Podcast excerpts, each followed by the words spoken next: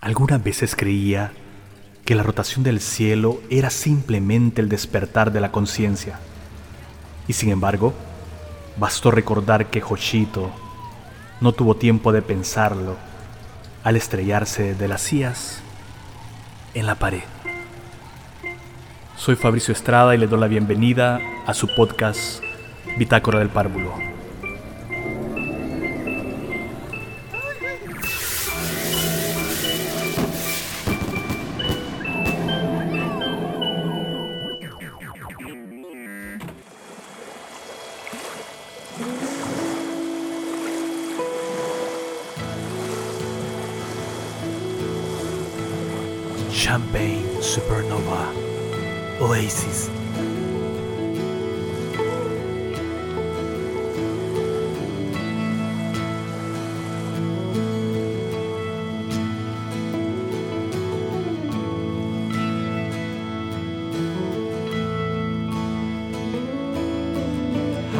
Many special people change? How many lives are living strange? Where were you while we were getting high? Episodio 51. El poeta Ludwig Varela tiene la palabra. Faster than a cannonball. Where were you while we were getting high? Someday you will find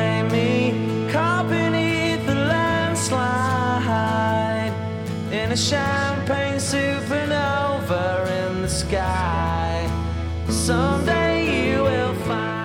Ludwig Varela ha sobrevivido a cosas que ni un extra de películas hubiera querido simular. Una vez, por ejemplo, un enloquecido de la medianoche le disparó a quemarropa desde su carro. Era una 9 milímetros y ni un solo disparo le dio. Testigo mudo de ello, la estatua de Francisco Morazán, del Banco Centroamericano de Integración Económica, y no estoy seguro si lo acompañaba nuestro compita ya fallecido Darwin o Magdiel.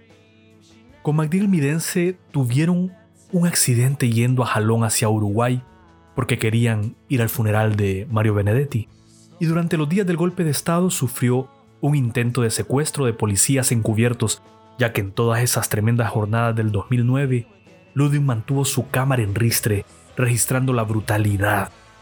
En fin, hay más que contar, pero lo que sobrevive y pervive sigue siendo un Ludwig Varela infaltable en la escena poética de Teucigalpa, un poeta que, en medio de tanta vivencia al límite, mantiene una poesía lírica con alta influencia de lo que él mismo reconoce como sus mayores lecturas. Darío, Ramón de Campoamor, Lugones, Molina, Amado Nervo, por ejemplo.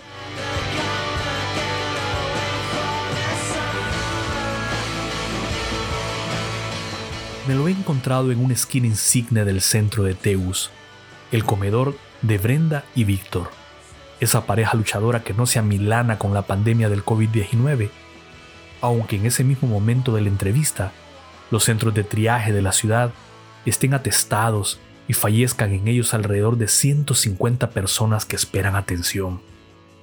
La cosa parece surreal entonces y aprovecho para sacar mi grabadora y tomar a Ludwig por sorpresa.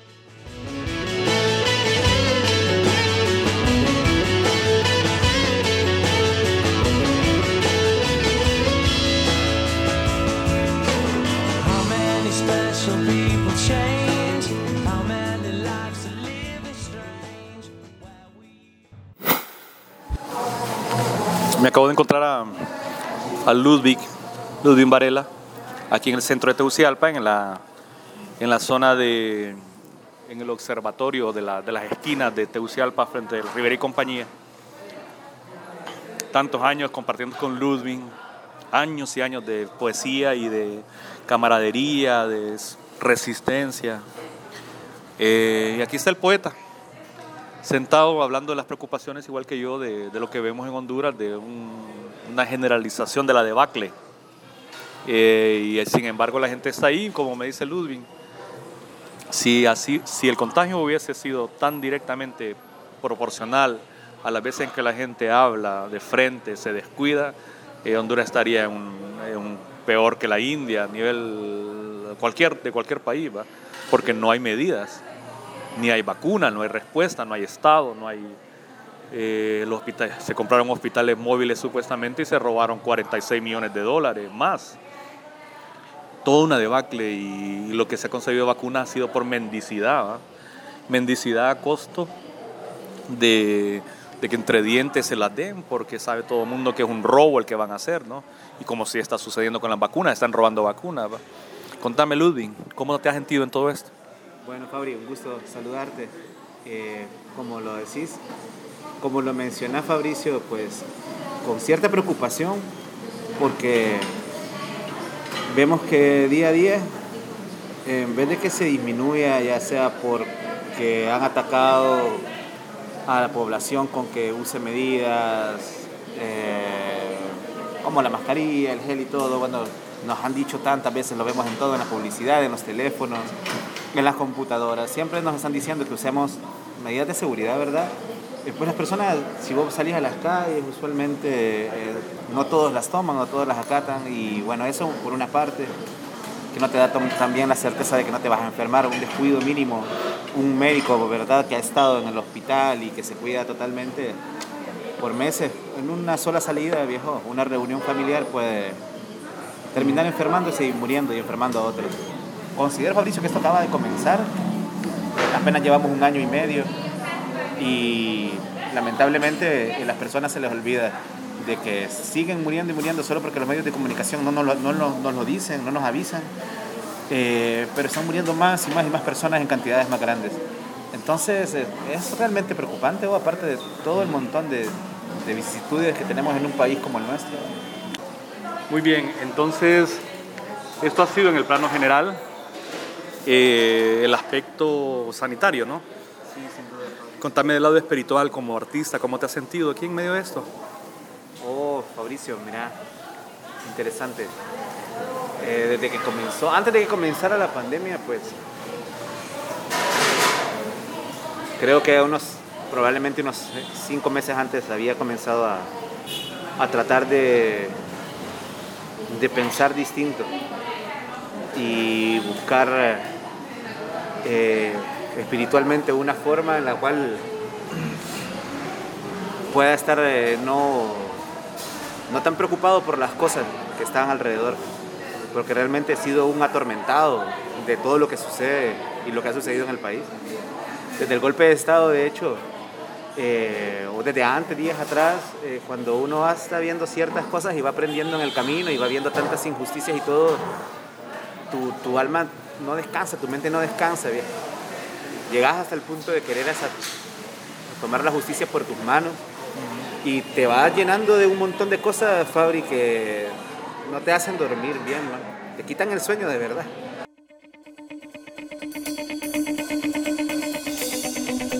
Viento. Caifanes.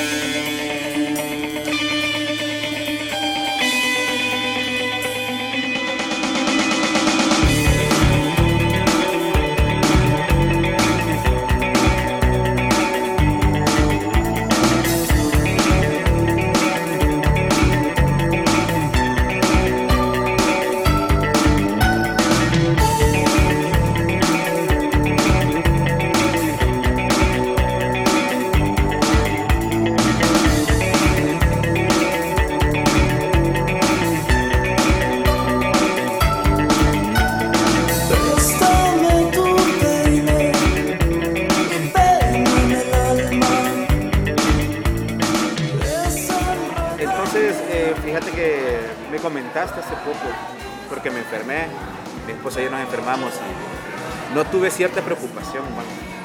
Usualmente siempre nos preocupamos por, por lo que vemos, por lo que está presente, así pues, y entonces, no, Fabricio, por el momento no estoy pensando mucho en el hecho de, de si me enfermo o no, man, o si, me muero o no. Creo que estoy tratando de, de pensar más en, mi- alma, en mi espíritu y tener más tranquilidad, la cual no he tenido nunca usualmente. Entonces, estoy tratando de cambiar el espíritu de mi mente.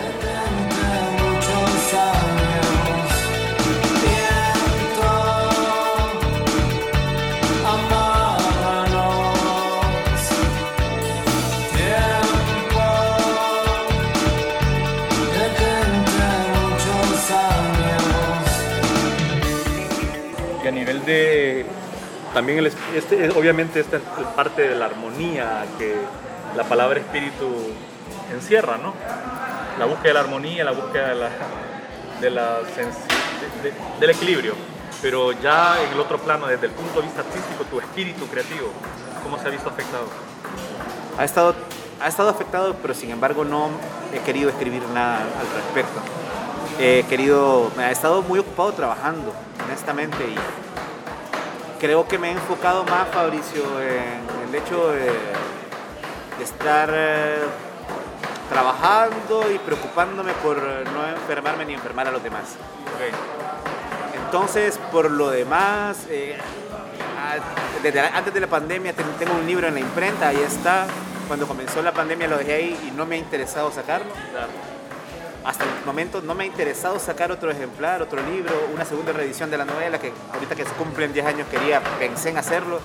No me interesa porque considero que hay cosas más importantes por el momento. O sea, sí es cierto, la gente vino a decir que el arte salvaba de una manera u otra, vino a, a- a usar esa frase bastante porque en medio de la pandemia, si te fijaste bien, pues la gente comenzó más a buscar... eh, Al inicio fue bien romántico. al inicio fue romántico, por supuesto. Leían más, buscaban en línea más películas, más teatro, más, más música, qué sé yo. Comenzaban a aprender a tocar instrumentos o a pintar. Eh, de hecho, me di cuenta Ajá. algo muy interesante, Interesante. que, que Pacasa sobrevivió vendiendo lienzos. Eso es algo que me pareció loco cuando me lo contaron. Alguien que trabaja en Era como, empresa. una, era como una especie de, de retiro artístico. Era un retiro artístico, podríamos llamarlo así. Eh, sin embargo, en Qué mi caso, loco, es cierto, sí, buen sí, punto. Sí, sí, en mi caso no, Fabricio, yo pues normal, tengo la ventaja de tener bastantes libros en la casa. Eh, y bueno, eh, pues no leer, no es que leí más tampoco, te lo digo, trabajé, trabajé más porque mis trabajos son en línea, ¿verdad? Mi, la página de Facebook y lo de Instagram y hasta ahí pues, entonces tengo que moverme de esa manera.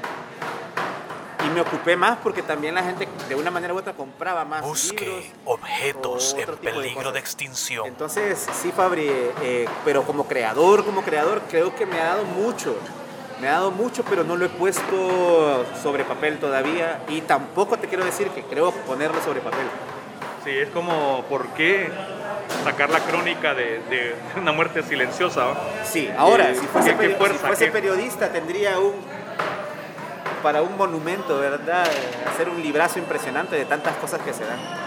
Pero como escritor, realmente, ahorita en este momento no, Fabricio, no, no considero, aunque me, he tenido muchas ideas, he pensado, como nunca en mi vida tal vez lo había hecho, no pienso hacer nada en cuanto a aprovecharme del momento histórico que vivimos. No pienso escribir nada en lo absoluto sobre él. Pienso aprender, aprender y ahí me voy a quedar. Ok. Ludwig Varela tiene una página y un negocio muy bello que se llama Objetos en Peligro de Extinción. ¿Qué es objeto en peligro de extinción? Pues ha movido eh, arte disperso, ha movido arte de colecciones dispersas o gente que quiere vender su arte, lo pone en venta. Eh, también consigue libros incunables, de vez en cuando has tenido algún hit, ¿verdad? Eh, también grabados, eh, primeras ediciones, no, no tanto incunable, pero sí de las primeras ediciones de, de poemas de nuestros señeros, pues, eh, títulos olvidados de Clementina Suárez, de Ramón Rosa. Es decir, aparentemente los objetos extintos de una época extinta. Eh, le ha ido muy bien, es muy conocido Ludwig, aparte de ser poeta, lo conozco desde, creo que tenía 19 años también Ludwig. Yo tenía más, por supuesto, pero lo conozco desde esa época. Algo así. Pues la cosa es que la pregunta viene, ¿qué está en peligro de extinción en Honduras en este momento? El territorio, brother. El territorio. Qué interesante, oh, qué buena pregunta. Pero nos ponemos a pensar, me pongo a pensar, realmente Melvin la calandria está en peligro de extinción. Ah. Melvin la calandria. la calar, por su- de una manera u otra está en peligro de extinción. pues. Hablo de un violinista Sí. insigne de Tegucigalpa. Es nuestro violinista del tejado en toda la centro, en Nuestro la peatonal. músico de la peatonal, él es el oficial. Sí, Melvin, interesante que lo hicimos por muerto hace poco. Ajá. Eh, pero de una manera u otra vos eh, ha estado muerto para muchos de nosotros, vos, desde antes. Ha estado muerto para los que no lo apoyan, ha estado muerto para los que lo pasan desapercibidos. vos.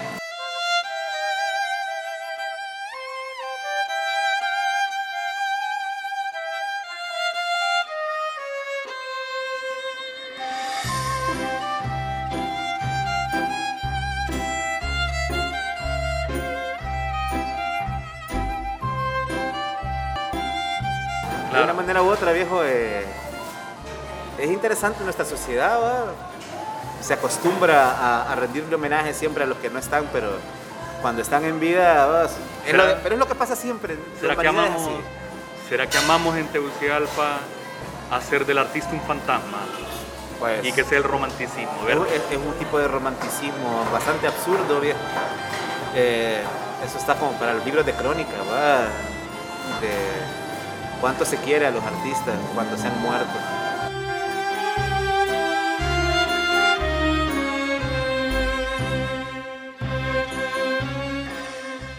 Los espacios, Ludwig, se cerraron todos.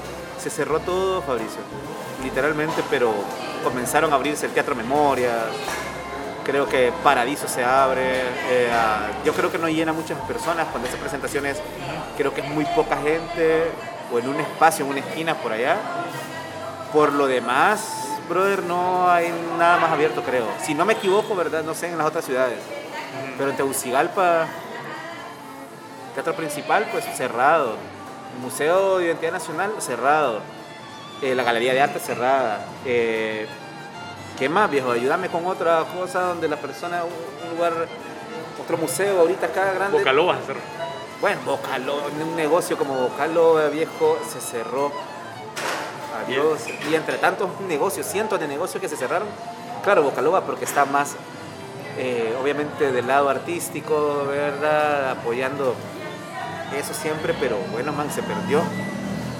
Si vos eh, tuvieras la capacidad de decir qué está describiendo y qué tendría que describir la poesía hecha en Honduras en medio de todo esto, ¿qué autor sería ideal como para que lo hubiera escrito? ¿Qué pregunta, man? ¿Qué pregunta?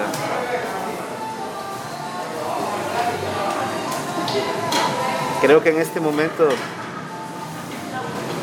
se dice que la poesía usualmente es como lo, lo más lo más sensible en la escritura.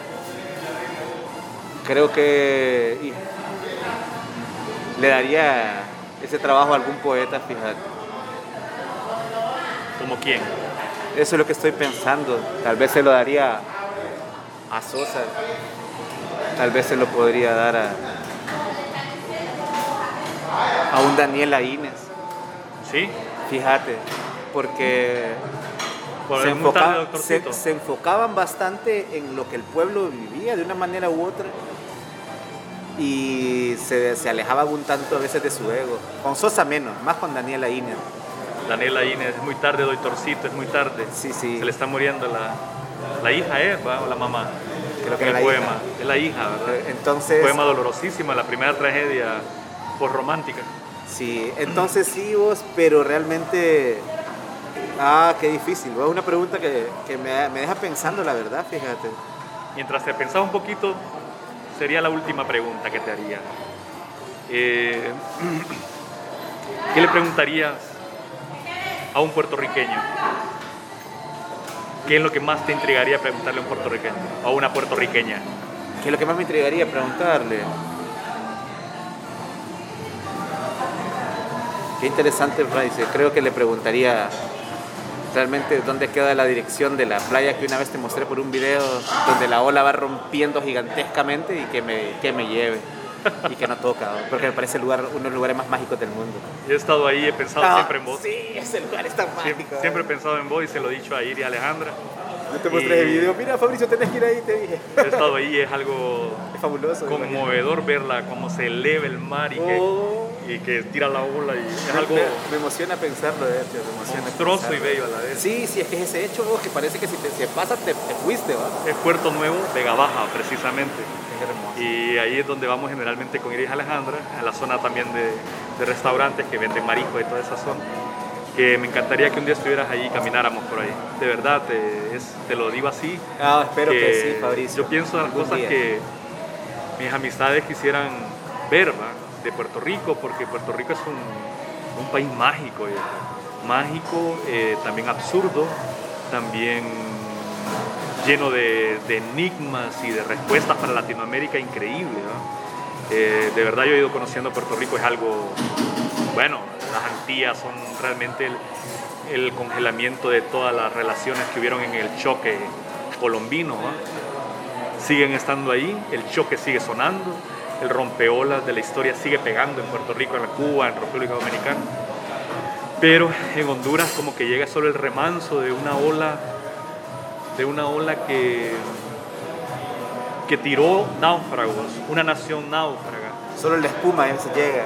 Sí, el, eh, ¿ves Honduras como con esperanza o cómo la ves? No, Fabricio, lamentablemente no la veo con esperanza. Hace, hace ya un par de años eh, no le veo esperanza a esto y muchos amigos con los que hemos luchado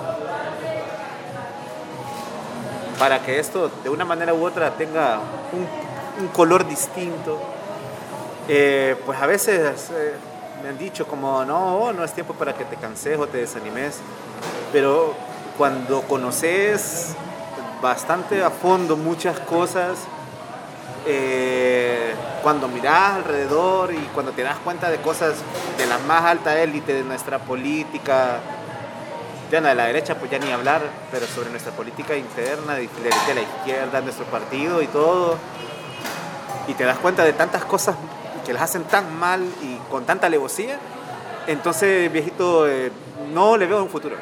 Y si pues, pueden pintar como quieran, con una esperanza, viejo, no le veo un futuro. Es lamentable. Y yo le digo a la gente a veces, pues, bueno, nos tocó vivir acá, tenés la opción de irte, ¿verdad? Pero si no se levanta de una manera alguien del pueblo, realmente alguien del pueblo y que de- de- como algo mágico el pueblo también pueda ver en él la- y que lo apoyen y que se haga algo, una revolución literalmente, viejo. En este país no van a cambiar las cosas nunca. No van a cambiar. Podría nuestro partido probablemente ganar. No va a cambiar mucho. Nuestro partido es Libertad y Refundación, si, si tienen alguna sospecha de Sí, qué sí, por partido su- hablan. Por supuesto. Un partido que pues nosotros somos fundamentales para organizar, para armar, porque el pueblo que salió a las calles lo organizó con su fuerza. Así es. Entonces hablamos de libertad y refundación. Uno, uno quisiera tener más esperanzas, Fabricio, pero cuando sos, cuando de verdad te sentás a ver cómo están las cosas y, y miras las cartas sobre la mesa, esas esperanzas empiezan Sí. a desaparecer. O sea, vos- y, y nosotros usualmente somos soñadores. Vos sabés que de una manera u otra queremos mejores cosas, nos levantamos esperando lo mejor o queriendo hacer lo mejor para ver un cambio, pero la realidad nos da una bofetada tan grande, brother. Nos aplasta, de hecho, y nos hace abrir los ojos, nos, nos- nos levanta del sueño. Entonces, eh, a veces, en vez de que me dé tristeza de que vos te vayas, te puedo decir que a veces me da alegría. Me da tristeza porque no te veo, pero yo sé que estás mejor en otro lugar, tenés más seguridad en otro lugar, tenés mejor salud en otro lugar, tenés más oportunidades, ¿verdad? Entonces, eh, eso Fabricio, de una manera u otra, pues, es nuestra realidad, no la voy a abrazar tampoco, pero no pienso pues seguirme quebrando la cabeza por eso. Ese es el detalle, man. Antes llegó un momento, pues, yo creo que nos ha pasado mucho que nos llenamos de un cierto odio por nuestras élites políticas, nuestros empresarios, los militares y todo, que te enferman, man. Esos manes están durmiendo felices en tu casa y vos estás enfermándote. Literalmente te estás enfermando. O sea, entonces he llegado también a cambiar eso en mi mente, viejo, y no, te digo, no, no los apoyo, para mí van a seguir siendo la misma basura de siempre. Pero no me voy a quebrar la cabeza ya por eso. Entonces mi mente está enfocada en otras cosas. Es lo que trato. viejo. entiendo. Bueno, escuchamos a Ludwig Varela. Eh, Ludwig Varela estuvo en un taller de poesía en la universidad que se llamaba El Caballito Verde, el Caballo Verde, ¿no? Es el de Hilberto Cardona Bull. El Alberto Carbona Bulnes que lanzó una antología que se llama El Caballo Verde. Así es, ¿verdad? Así es, lamentablemente, porque Contemporáneo de, en ese momento, Lo digo solo como arranque porque hay nombres ahí, Armando Maldonado, Sí, hermano. eh, está Karen Valladares, está. Magdiel Midense, son gestores y nombres de la poesía eh, contemporánea hondureña. A mí no me gusta eso, poesía joven, la poesía contemporánea. Eh, vitales para entender el, el trasiego entre el 90 y el 2000 o del 2000 al 2010. Del 2000 al 2010. Entonces, no se puede entender esto sin, sin voces como Ludwig, eh, poesía como la de Ludwig. Y creo que ahorita me has dado pues una visión de que quería escuchar, estaba queriendo escuchar y te lo agradezco mucho. No, va vos, Fabricio. Me alegra que el destino nos haya Puesto aquí en la esquina, puesto aquí en esta esquina, vos. en la esquina de donde comemos, desayu- donde desayunamos friolito frito, no, tiene no tiene nombre este lugar. No tiene nombre, No, eh, no, interesante. Donde Brendita, digo yo, porque es mi amiga y Víctor, y Iris, y Irisita y todo. Pero aquí nos reunimos y aquí miramos pasar a, a Ezequiel Padilla cuando estaba vivo, a Florian, Al Florian, sí. a Gustavo, si alguna vez cruzó por acá. Sí, sí, por supuesto, vos. Claro que conocí acá. Es una esquina emblemática realmente. Con Samuel Triguero veníamos a desayunar acá. Samuel, si me estás escuchando, pues ya imagínate, está lloviendo, una lluvia sedosa, lastimera, como perro apaleado. Bueno, soy Fabricio Estrada. Esto fue Bitácora del Párvulo de Uciel. Peregrinación. Ven, lamentémonos pues, caen nuestras horas y los ojos del mundo son ciegos a nuestros pasos.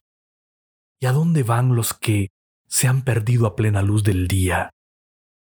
Dame la mano, seguí mis pasos que se agigantan entre los abismos, seguí la voz de temblor que me arropa y no cerres los ojos, que caerás en la amargura del paso que viene y no podrás guiarte por el canto del pájaro que se alejó para siempre. Hay una luz que parece abrirnos el camino a la locura. Procura no separarte de ella, que es la única agua que nace en el pozo de nuestras manos. Entonces, ¿a dónde vamos con estos pasos que se quiebran de cansancio? Vamos al fin último del camino. Vamos a nosotros mismos. Ludwig Varela.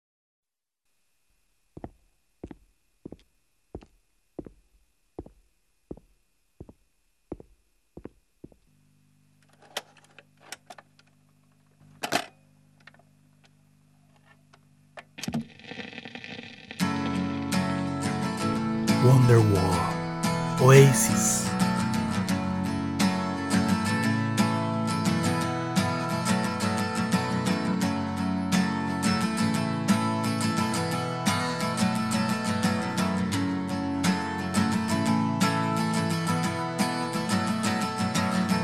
Today is gonna be the day that they're gonna throw it back to you. By now, you should have somehow realized what you gotta do. I don't believe that anybody feels the way I do about you now.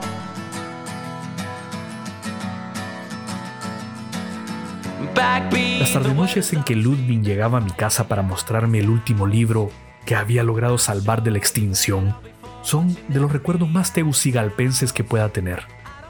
Hablar largo rato mientras mirábamos fotos antiguas es el aderezo. Para mí, Ludwig es una voz llena de autoridad para describir la debacle o la luminiscencia de una ciudad en la que la pandemia se ha cebado cerrando la mayoría de espacios culturales, porque pocos como él han sabido escurgarle o expulgarle sus secretos y rescatarle los restos de un naufragio permanente. Su poesía sigue con él, su novela, sus relatos cortos en el Facebook, es decir, el pulso genuino de un escritor hondureño leído, que se resiste a callar y a dejar de imaginar, así como una autobiografía de un hombre sin importancia, su novela. Soy Fabricio Estrada, transmitiendo desde Vega Baja, Puerto Rico, desde el mismo corazón de Honduras. today was gonna be the day, but they'll never throw it back to you. By now, you should have somehow realized what you're not to do. I don't believe that anybody feels the way I do about you now.